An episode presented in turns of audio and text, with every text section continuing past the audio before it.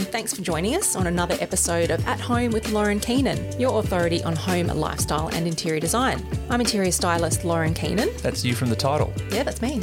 And I'm Scott Keenan. Now, Scott, one of the most common questions I get from clients and on the socials is, what size rug do I need? That is a good question. It is a good question. And quite often I'll go and do a consultation at a client's home and I'll walk in and they'll say, just something's not working in the room, can't figure out what it is. And I'll say, your rug, it's too small.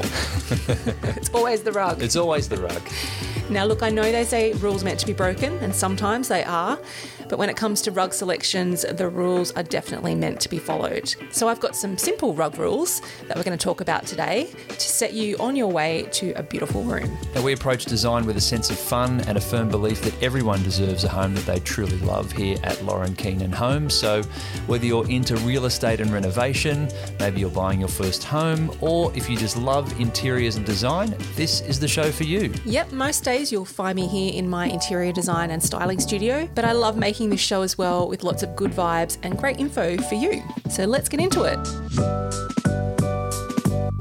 Welcome to the show and thanks for listening. And uh, Scotty, we've been watching a bit of The Block lately. Yes, uh, it's been enjoyable. It's been on for sort of six or so yeah. weeks now, and... Um, Are you liking the fans versus faves setup? I do, because of the sense of familiarity with the characters that we know and love, um, just like people who are returning to this show after our little uh, time away. I also, the thing I love about fans versus faves um, is that you at least have a couple of couples that are guaranteed to be producing good rooms and finishing rooms because they've been there, done that, and I I like that. I'm not so nervous for them. I can watch it and enjoy what they yeah. do. Yeah, and it's a nice competitive tension, isn't it, because each of them have advantages and disadvantages.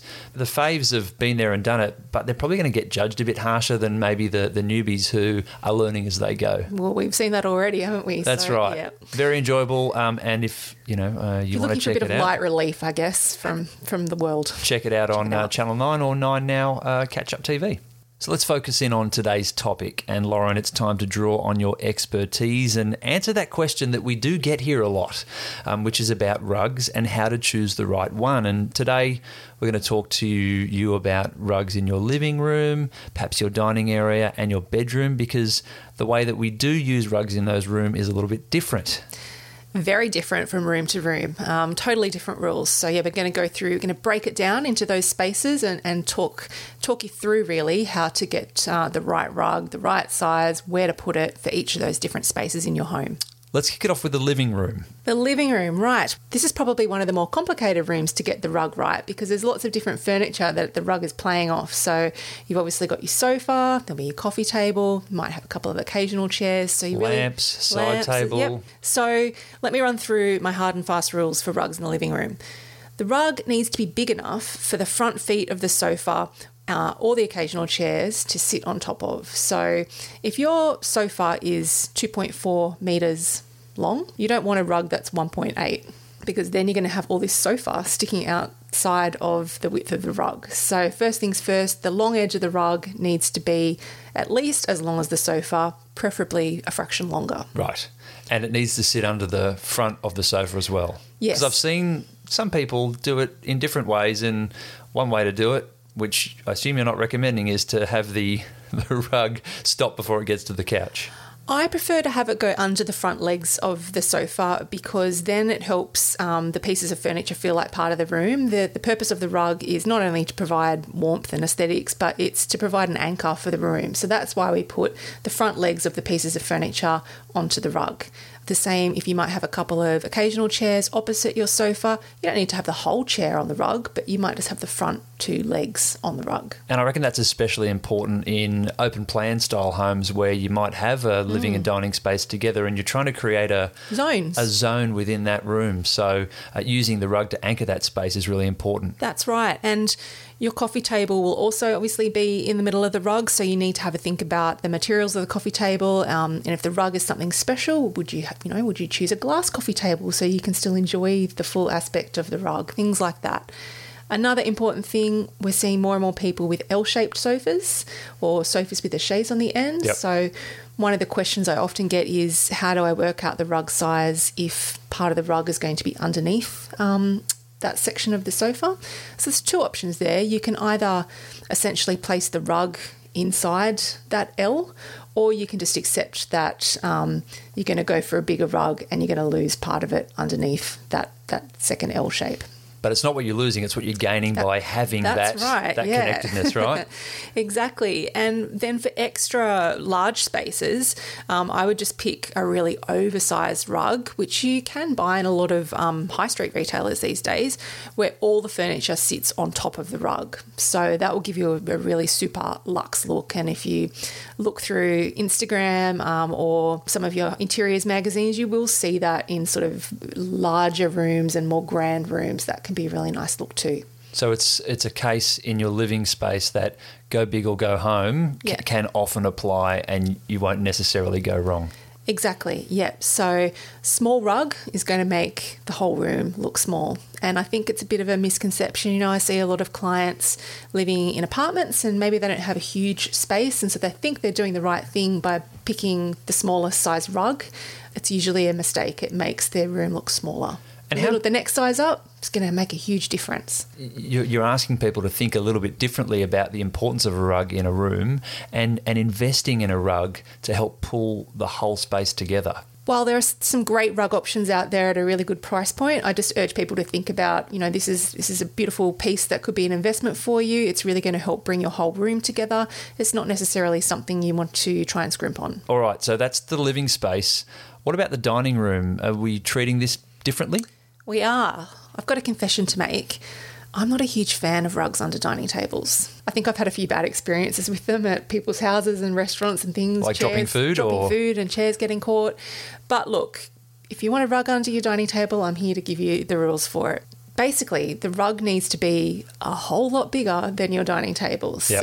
So if you have a dining table that's a metre wide by two point one metres long, you need to allow on each side of that table an extra sixty to seventy centimetres um, to account for people moving their chairs in and out. Yes, this is for aesthetics and function, right? Yes. Because one of the most annoying things uh, if you have a rug on a floor under a dining table is is getting up and down mm. from the table, and that thing getting where you tug, put your chair in. Take the rug with you. And you take the rug with you. And that's it, it takes away from the, the dining and the eating experience. Yeah, so I think... It's a little safety hazard. It is a little bit, yeah. Before you go ahead and, and buy the rug that you think is the right size, measure out your dining table, map it out on the floor just with some tape or some newspaper, just so you can see how big the rug actually needs to be and if it's still going to be suitable for your space, because not every dining room is big enough to have a rug under the dining table. But they can look pretty good, right, still? It can look good, I think, if you've got more of a formal style or maybe a more traditional style. Rugs can look good. Um, we see in a lot of the uh, American magazines, um, they have a lot of rugs under dining tables. It's a bit of a look over there. And is it worth thinking about the material? You don't want something... Um... Oh, you don't want a shag rug, that's for sure. Definitely more of a flat weave is going to work better under a dining table, just to allow you to move in and out. And look, I think as well, if you are going to put a rug under the dining table, think about what your family situation is. If you've got young kids, you might want a rug that um, is a fibre that can be hosed off, or you can you can clean up spills and, and messes a little bit more easily, so it's not too delicate. Nice tip. Okay, so that's the dining room. What mm-hmm. about bedrooms? And I'm seeing this more. What What are the, some of the rules for how you would use a rug in a bedroom? Well, a rug can look really beautiful in a bedroom, actually, regardless of whether or not you already have carpet or if you have um, timber flooring. Obviously, if you have um, a timber or, or hard flooring, it's lovely to, when you get out of bed in the morning, to have something soft to put your feet down onto, not so cold in winter as well. It's good for acoustics. It is good for acoustics. Um, but if you have carpet and you'd like just to add something extra to the room, you can also put a rug over the top of the carpet to sort of delineate the outline of the bed. And that, I assume, again, like in the dining room, that would work in a bigger room? Yes. Yeah, you don't want to overwhelm the space by adding too many bits and pieces on the floor. You sort of, you'll be tripping over yourself. Yep. But talking about where to put the rug in the bedroom, so there's really three main options. So option one is to place quite a large rug fully under the bed. So what we were saying before about hiding some of the rug, you know, under your furniture, you can't really avoid it in a bedroom. Yep. So if you're doing that, you'll need to uh, sort of extend about seventy, seventy to eighty centimetres out from each side of the bed, um, except the bed head, of course. Of course. And that's going to create a nice sort of border around mm. the bed and will allow you to see this nice rug that you've bought. So that's option one. Option two is similar to that, um, but the rug can be moved sort of slightly downwards from the top of the bed. So maybe you started about a third of the way down the bed, so it's not up so close to your bedside tables. You've shifted it down into the room a bit more. It's kind of offset. Yeah, it's offset. Look, it means that you can maybe buy a rug that's a little bit smaller, so it could be a more affordable option to still give you that look of having the rug under the bed. And it's also sort of a smaller scale approach to this idea, right?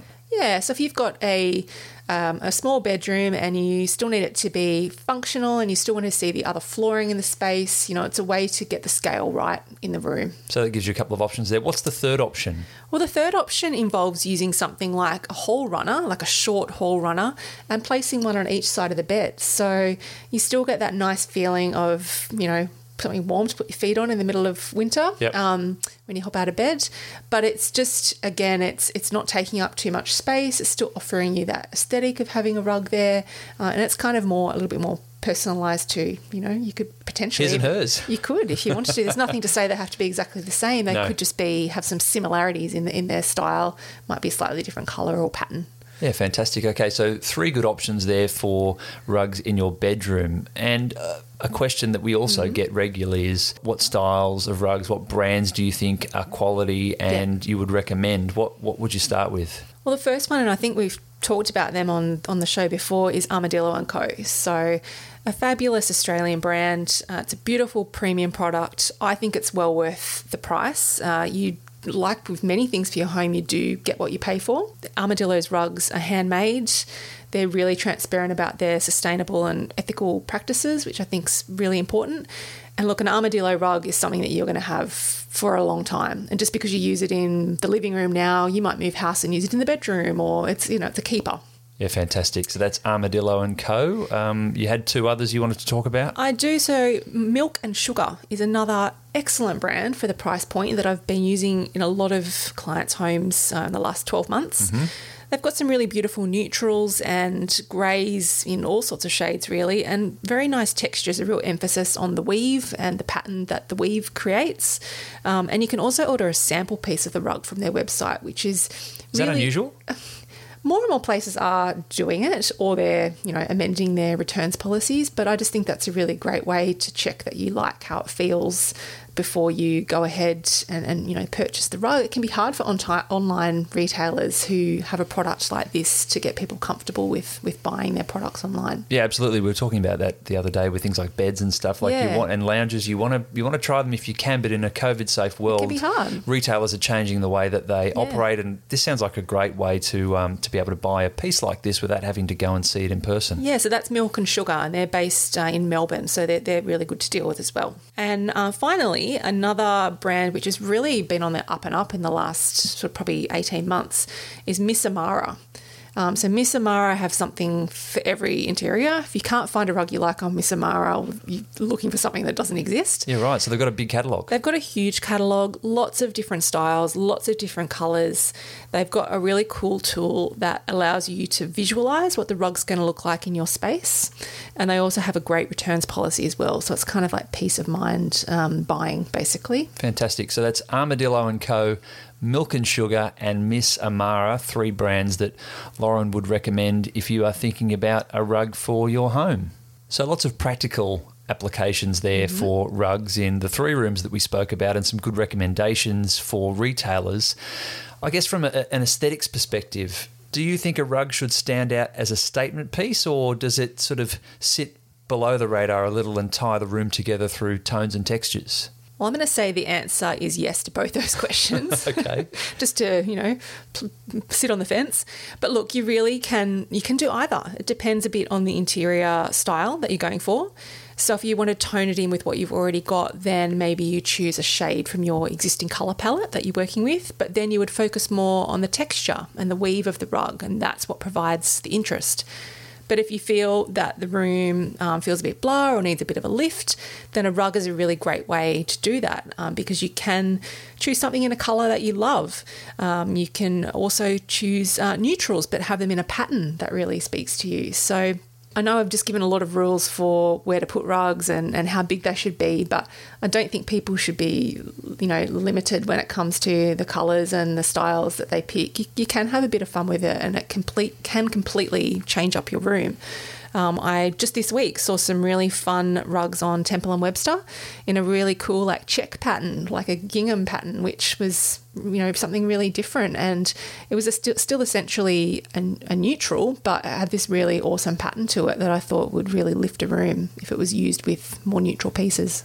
Well, Lauren, nobody likes a blah room, so I'm least so... least of all me. So we are so down with rugs and your rug tips, so great work.